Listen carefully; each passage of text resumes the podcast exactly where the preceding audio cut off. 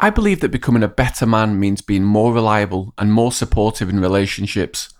Whether that be with friends, family, or partners, human connection is important for all of us. So I've designed a test that'll help you improve yourself and your relationships. There's a link to it in the show notes. I'll tell you more at the end of this episode. For now, enjoy listening.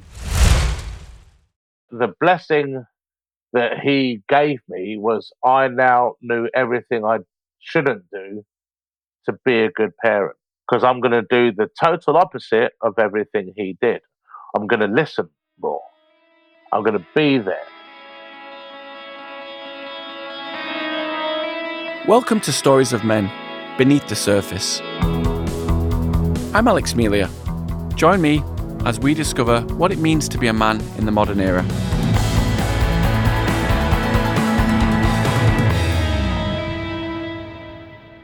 Today's episode is about the legacy of anger and violence that we can sometimes carry with us from childhood, and how one man is breaking the cycle with his own kids.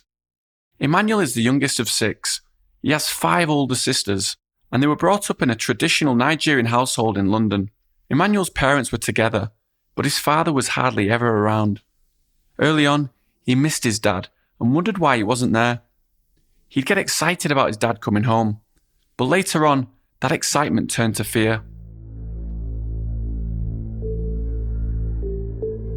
There was one night, my dad woke up everybody in the house, made all of us get up and come down to the kitchen. And this must have been one in the morning. It was my sisters that woke me up, actually. He'd wake up like one of you and then command that person to wake up everyone and then tell everyone to come down the stairs. So a lot of rustling, a lot of whispering to everyone, wake up, come down the stairs. And we all sort of hurried, hurried down the stairs, tired, disorientated, didn't know what was going on. And then he said, somebody has left a cup in the sink. And that was it. It was a cup. And I just remember thinking, so? Like, it's a cup. I was so confused. And he was like, who's left the cup here? I hadn't left the cup there. So I've got nothing to say, uh, but no one's saying anything. But it took me a minute to realize none of my sisters was, said anything. And I feel like it's because they knew what was going to happen. They were all older than me. But no one said anything. And he asked again, who's left the cup in the sink? And still no one said anything. And then he went to the drawer and he took out a wooden spoon. And he made everyone hold out their hands.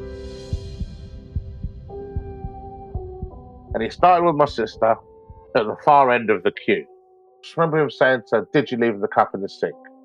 And she said no. And he hit her anyway. Hit her on the hand. And it was on the open palm of the hand and it was stung. And he would make you turn your hand over and he'd get you, he'd get you on the veins. And it was shock because she said she didn't. And that didn't make sense to me. Why are you hitting her if she's just told you she didn't do it? And at that point, I knew that I hadn't left the cup in the sink, but I also knew that he was going to hit everyone anyway. So before he had a chance to move on, I stepped forward and said, I did it. I didn't, but I knew he was. If I say it now, then he'll stop hitting everyone else. And that dude went to town, up and down my legs. Literally, he broke the wooden spoon on my leg and went and got another one. And it was like sort of running around in a circle, trying not to be hit. But he was he he just went to town all up and down my legs, on my back, on my arms, anywhere he could get a clean shot. I just remember him grabbing my arm and then just hitting. And it became a bit of a blur at that point because I couldn't tell you how much he hit me. The only reason I know where he hit me is because when I was like, I couldn't sleep that night because I had actual welts on my leg from how hard, like like you've been burned, like how hard he'd been hitting me all over. He acted like nothing had happened, like it was now you know not to leave a cup in the sink. He'd done his job. And I just remember crying myself to sleep. I was thinking, this guy, he's meant to be my dad, and dad, dads love their children. You don't do this to somebody that you love.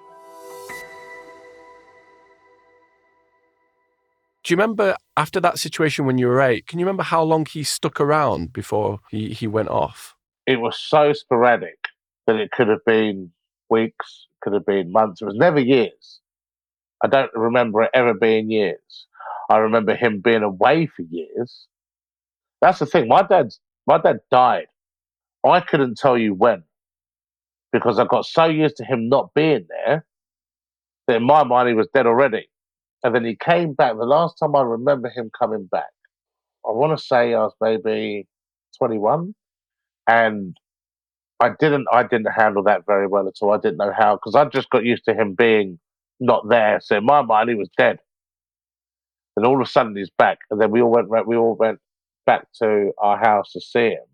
And I kind of just broke down. And then he sort of got up to hug me like we saw we saw each other yesterday. And I I lost my shit. And the bit because I used to smoke quite heavily. And the bit that made me sort of really turn is he tried to speak to me, and I just went outside for a cigarette. And he was like, "Oh, don't smoke. Smoking's bad for you." And I was like, "Now you want to give me advice?"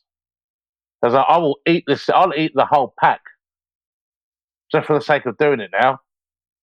So you don't get to come back and tell me that smoke is bad. Where were you to tell me that when I started when I was 14? All the things that you've missed, and now you want to come back and start giving me parental advice even though this is obviously a tough period in your life, I think we English guys can almost bring comedy out of a difficult topic or a difficult situation. So, oh, do you know what? Because now it's not now it's not tough anymore. Yeah, that's the thing. Now it isn't tough because I've I've processed it. I've dealt with it. It's and and I think the the positives that it gave me because when we when we go back to the question of what does it mean for you to be a man? I never had that question because I grew up with all women. So my thing was, what does it mean for you to be an adult? What does it mean for you to be a parent? Because even now, think about when people say to me, "What do you think it means to be a man?" I was like, "Well, that depends on the man." For me, I never think, "What does it mean to be a man?" I think, "What does it mean to be a parent?" It just happens to be that my role as a parent is a father. So the gender thing is not a big thing for you? Not really. No, I don't really care. All the things that I think a man should be are actually the things that I think a parent should be that does my role. The role that I play is father in this house. So, for example, when we had our first, I went back to work, she didn't. And the only reason that that was the decision is because I earned more than her. I'd have quite happily been the stay at home parent. That's actually really hard because there's so many things that I have missed just because I'm at work. But that's the role that you take. And for me, that I I feel it was it's my responsibility to look after my household. And that's what it is for me to be a parent. And that's financially, that's emotionally, that's physically. Those to me are the three pillars. If all those three three things are in good places, that model is easier to sustain. I look at everything in the model of of a triangle, and I do that with everything. So even just life generally, I go friends, family, work. If any one of those is off, that triangle won't can't be balanced. I find it interesting that you're breaking down misconceptions about about masculinity and the the idea of the fact that you're happy to be a stay at home dad because people could look at you and they see this huge guy masculine guy alpha male whatever you want to call it and they they might have a particular idea about the way you are maybe it's a patriarchal family Nigerian background so on and so forth but you're breaking down those those stereotypes it's because I think more than I ever used to and that's the thing. Grow, growing up, I grew up angry about everything. That anger I would never speak about. And I, I, I say it to people now: you can only fill up a cup until it's full. Then whether you, it could be the nicest cup, it's going to spill, and then anything that's around it is going to get affected. And that's what would happen. I wouldn't talk about anything, and then somebody could say something that just sets me off and we're fighting because that was the era that we grew up in. It was if you if you were having an argument with someone, if you didn't agree, you went outside, you had a fight. Very, very simple. And in some ways, I do think it's better because there was never gang fights, there was never group fighting. If me and you don't agree on something, we're either going to let it go or we're going to go outside and have a fight. Either way, it's done after that. And there was no repercussions. It wasn't you're going to come back with 10 of your friends, and then I come back with 10 of my friends. There was none of that. You had a fight, you won, you lost. Simple. And there was times when that would have been warranted. But there were times where out of just sheer anger, somebody would say something to me and I'd bypass all of that and I would just lose my mind. I'd see red. And there's times I don't really remember exactly what's happened. You just sort of blink and there's someone lying on the ground. What are those triggers for you and where do they come from? Is it stuff with your dad? Surprisingly, not. It was just, it could be anything. I just might not be in the mood that day. It might be, it'd be things like I could have been having a conversation or seen pictures of my dad, or it could be just life around you. The frustration of not having things that I saw other people have. The frustration of working hard and not getting anything for it. The the frustration of no having no one really there to make any sort of direction. And then someone would say something stupid. I remember someone said something about my mum, maybe 13, 14 and it was the kind of stupid shit that, that boys will say to each other, ah, your mum. But that was enough on that day specifically for me to lose my lose my mind. And then as you get older, that sort of lifestyle isn't sustainable. And then you realize that you actually can really hurt people. And then as we got older, we started doing more things like um, like boxing, for example. And then as I got to my late teens, early 20s, I'm doing door work and I'm getting bigger physically. I wasn't always this size. The more that I realized that I could do, the less I wanted to do it. Like when I was sort of younger, any argument on the front of that nightclub ended in a fight, and it would probably end with me knocking someone out. And it's all very well and cool. It's considered cool. Oh yeah, man, you'll knock that geezer out with one punch you're the one not to mess with. You're getting that respect from the peers of that area. You're now what's considered a face in your local area.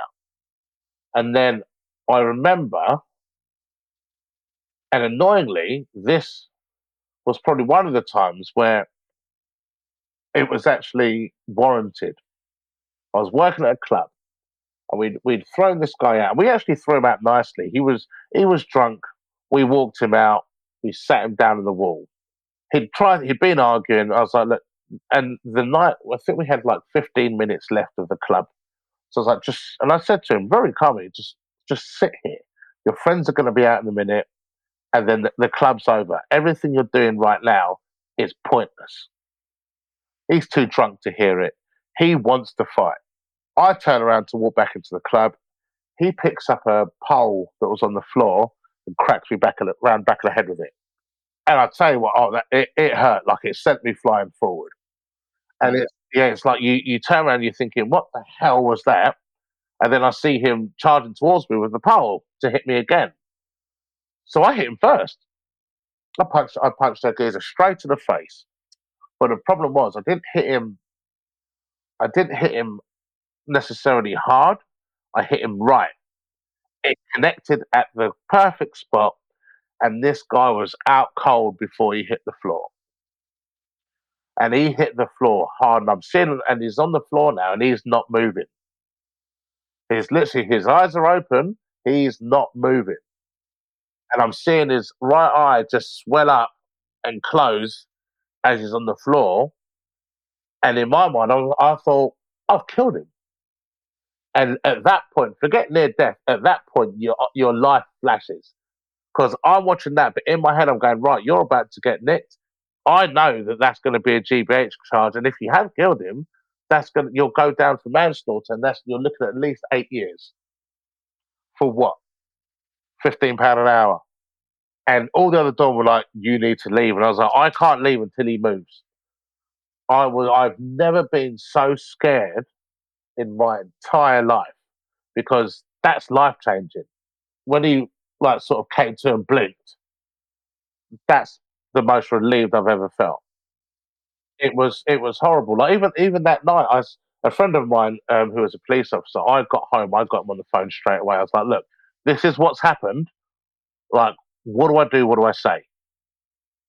And I explained to him everything that happened. He was like, "If I was you, just go down to the police because at this point they definitely have your name.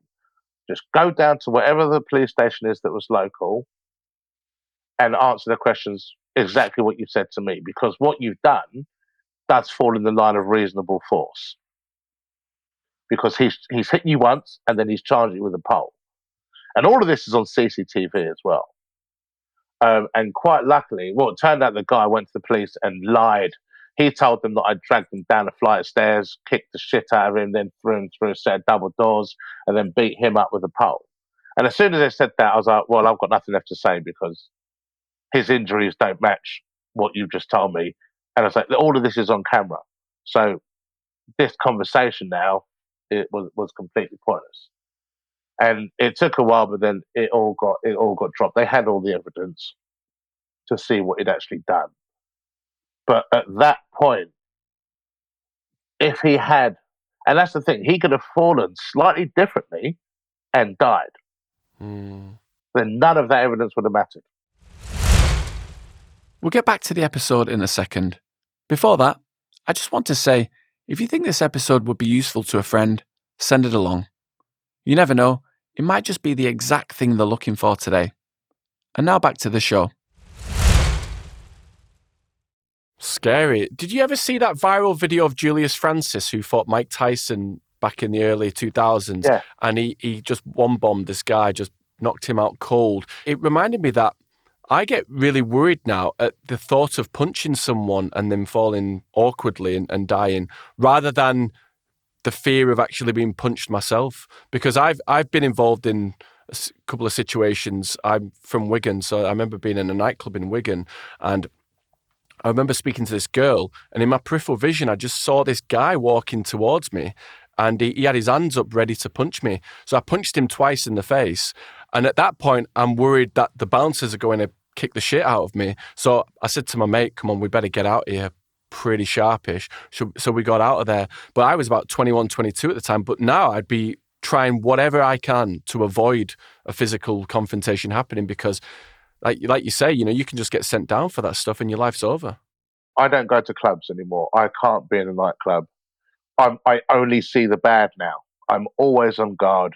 I'll go to a nice bar. I can sit down, have a drink. I don't do clubs. So the way we were actually brought up, if you like, was if you can walk away from a fight, walk away. Do whatever you can to walk away from that fight. But if someone puts you in a position where you can't, then lay them out. If anyone hears of me punching anyone, then they deserved it because that's a very much a last a last resort.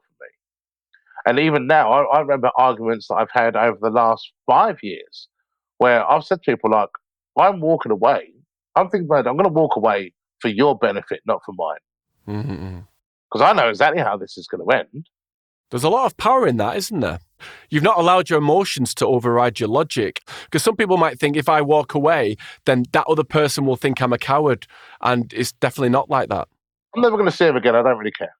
I, I remember there was once we were in um, Prague for a stag do, and there was like, I want to say maybe 15 of us. There's a recipe for disaster all over this. Yeah, we're older now. We're there for a good time having a drink, and we're in this one bar, keeping ourselves to ourselves as well. There was another stag do in there, and their stag, like we got, like we got them involved with us as well. So right now, all of us are having fun. And then the other stag, that that guy's best man, Johnny Big Bollocks, has come over, and now he's the king of the party. So he wants to do the drinking challenge.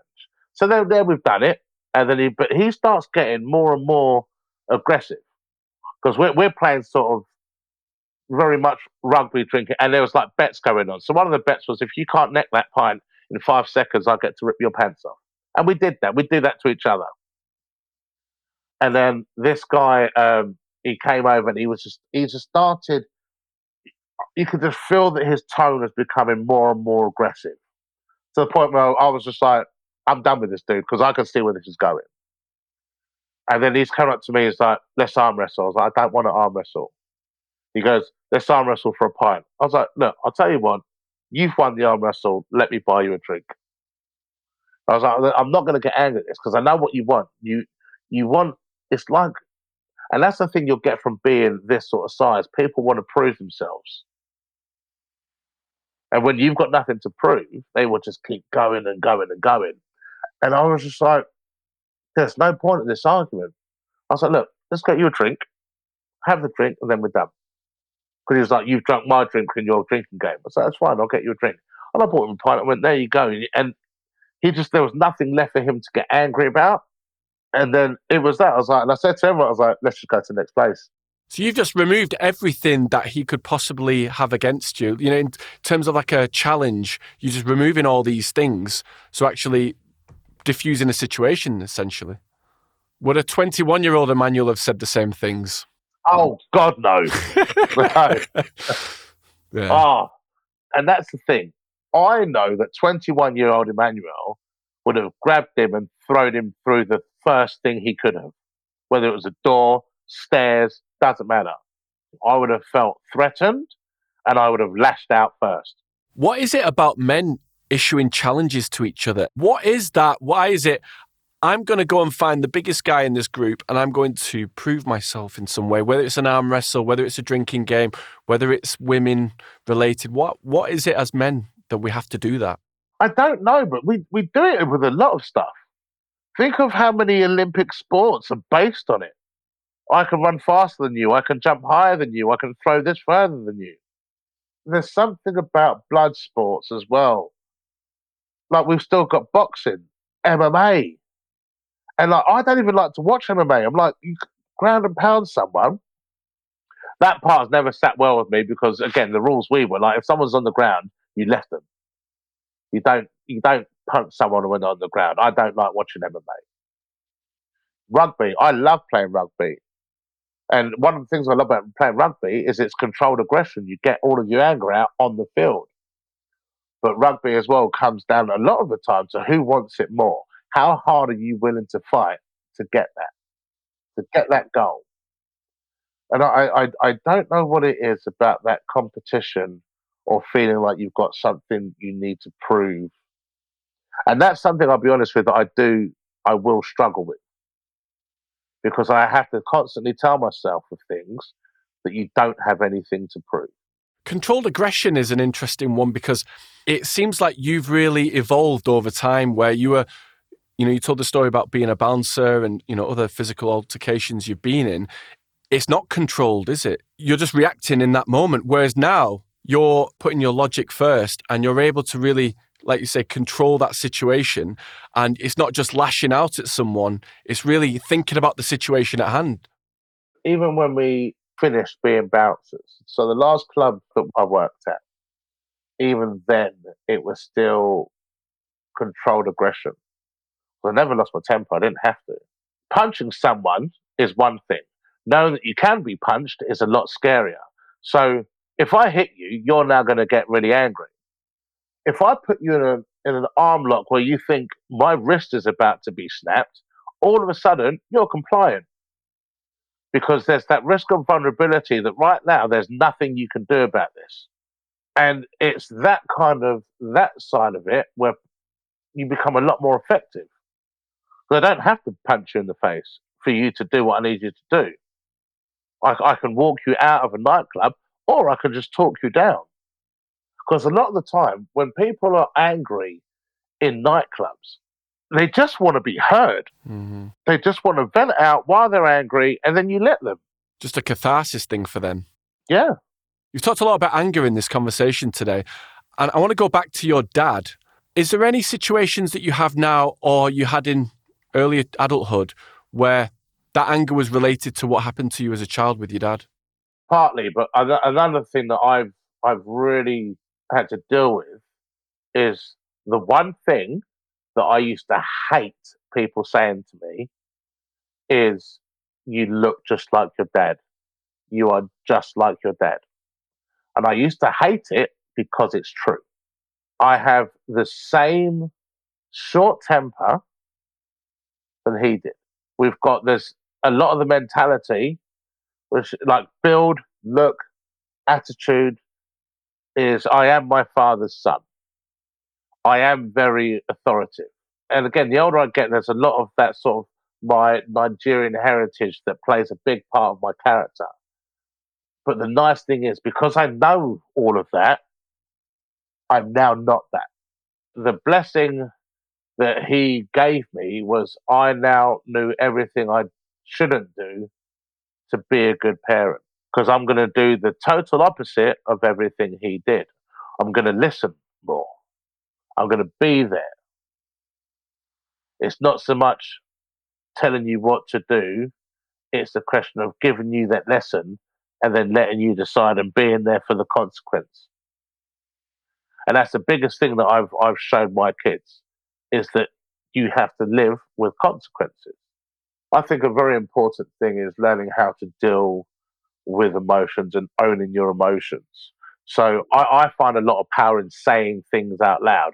Like 20 years ago, you and I are not ever having this conversation because we just wouldn't. I don't know you. I'm not going to talk this openly to anyone about any of this because it's none of your business.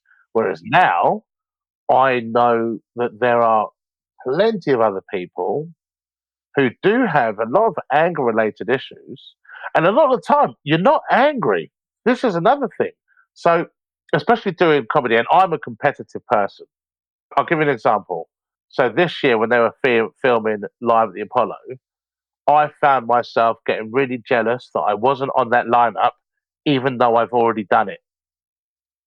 Which is, which is completely illogical. You've done it, you've already done it. But in my mind, I'm, and I had to sit there and say out loud, I'm jealous. And it forces me to go, why? What are you jealous of? Because you've done it. And the more I thought about it, it felt like because this is the new season, I felt like old news. I felt like because I'm not on it this season, I'm not going to be relevant anymore.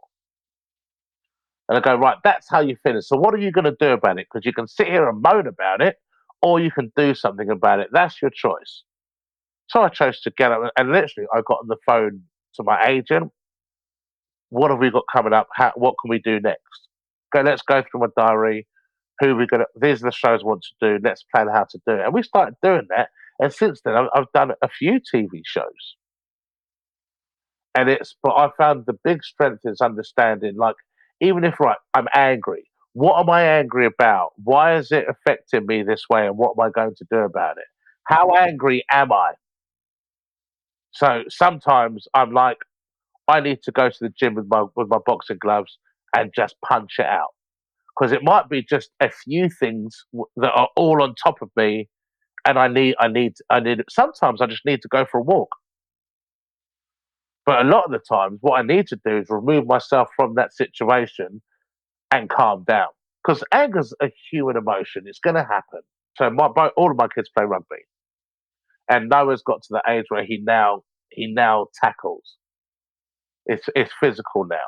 And there was one game where this kid kept pushing him, and he was just being a this kid was being a horrible little prick. Um, I wish I knew his name so I could say it out loud on this for you. Um, I, I didn't like this kid. I wanted to hit this kid, and he just pushed it too far. And Noah went to lose his temper, and I quickly grabbed him and like, "Right, calm." I went, "Calm down." I went, "Just look at me and calm down. Take a breath." And he was really just like, "Yeah, but he keeps doing this." I was like, "That's fine. He's doing that because that's what he knows. You know better than that. Put it in the game. If you want to tackle him, then tackle him. But don't be angry because then both of you will get hurt. And he just calmed down. But the next time that kid got the ball, Noah took him out. And it was a completely clean tackle. And what I liked, he, he didn't gloat about it. He, he literally tackled him, stood up because the ball had been passed off, helped the kid up, and gave him back his uh, gave him back his tags. I, I think what it means to me to be a good parent is to set that example that they can live from and do better at. I think the best thing you can give your kids is time. I want them to be able to grow up and be self sufficient and to I want them to have choices. That's why I, I'm really big on education. Only so you have, because I think the more, the more you know, the more choices you're going to have later on in life. Did your dad give you the things that you're giving your kids now? Absolutely not. There's, I've got none of this from him. I've pieced this together from making mistakes, from seeing my friends' dads and how they were with them. I've pieced it together from having conversations with with my mum. These these are where all of these things have have have come from. But it has been it has been putting together that jigsaw to finally get a, a picture that I'm happy with. What would you say to yourself at the age of eight years old when you dealt with that situation with your father in the kitchen? You're going to be okay. That has been one of the best things I could ever I've ever been able to tell myself. You're going to be okay. Stand up. Getting knocked down isn't always a choice. is isn't really ever a choice. Standing up is. And there's so much to learn from that because it's very easy to get knocked down and stay there. It's much harder to get up and keep going, even with my kids. When they fall over, when they were much smaller now, they'd fall over, and your instinct is to pick them up. If it's really bad, then you obviously you're going to go over. But if it's not, I'd go to them, but I wouldn't pick them up. I want them to know from this age that I'm here to support you, but you can get up. And once you've got up, I used to get my boy to do it. We got oh, Chloe did it last week. She fell over, and I got her to stand up. I was like, "Just say I'm going to be okay." And she her blubbering eyes, her, her, and she finally got it out. I'm going to be okay. And the moment she got it out, she was fine. She wiped her face and went straight back to playing. And those are the kind of things that I want them to be able to do because I'm not always going to be there. So I need to give them as much of the good side of me as I can.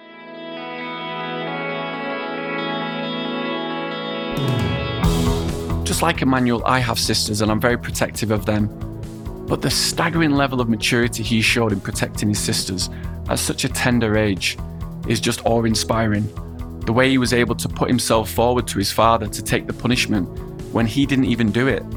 Through this story and conversation with Emmanuel, it's made me realise that we can always learn something from our parents, whether it's good or bad. It's great that Emmanuel was able to process the negative experiences that he had as a child and use them in an emotionally healthy way. And he's turned them into positive traits that he's using for his own parenting style now. It's made me think how I am with my brother. There's probably 16 years age gap between us. Whenever my parents shouted at him, when he was very young, I always did the opposite because I wanted to give him a different perspective. Now, I'm not blaming my parents for the way that they were with him and with us. Shouting was just part of the culture, it seemed, where we lived. But I wanted to do the opposite. I didn't want him to be run by fear or to operate with fear.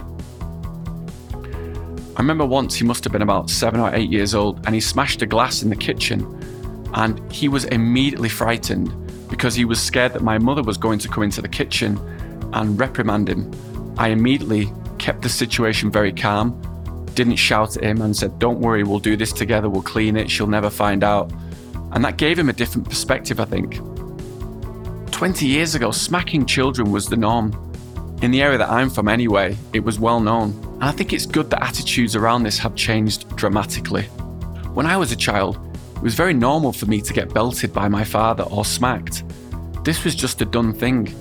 My grandfather did it to my father, and so on, he did it with me. It just felt like the norm. So at the time, in the 90s particularly, I didn't think there was anything wrong with it.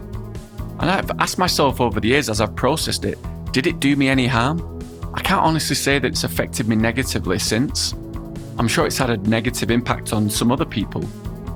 And it makes me think do children deserve the same protection from violence as adults do? Of course, for me, that would be a yes. I love the examples that Emmanuel used in the story about being constantly challenged by other guys.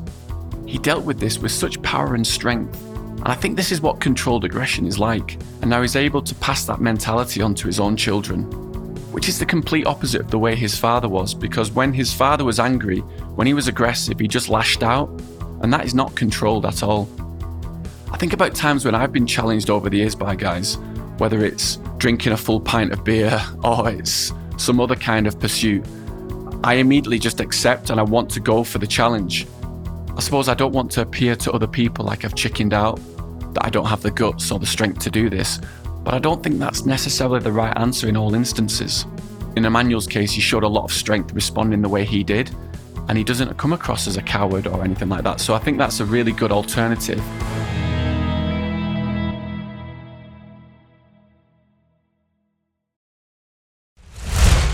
Before you go, I need to tell you about our man test.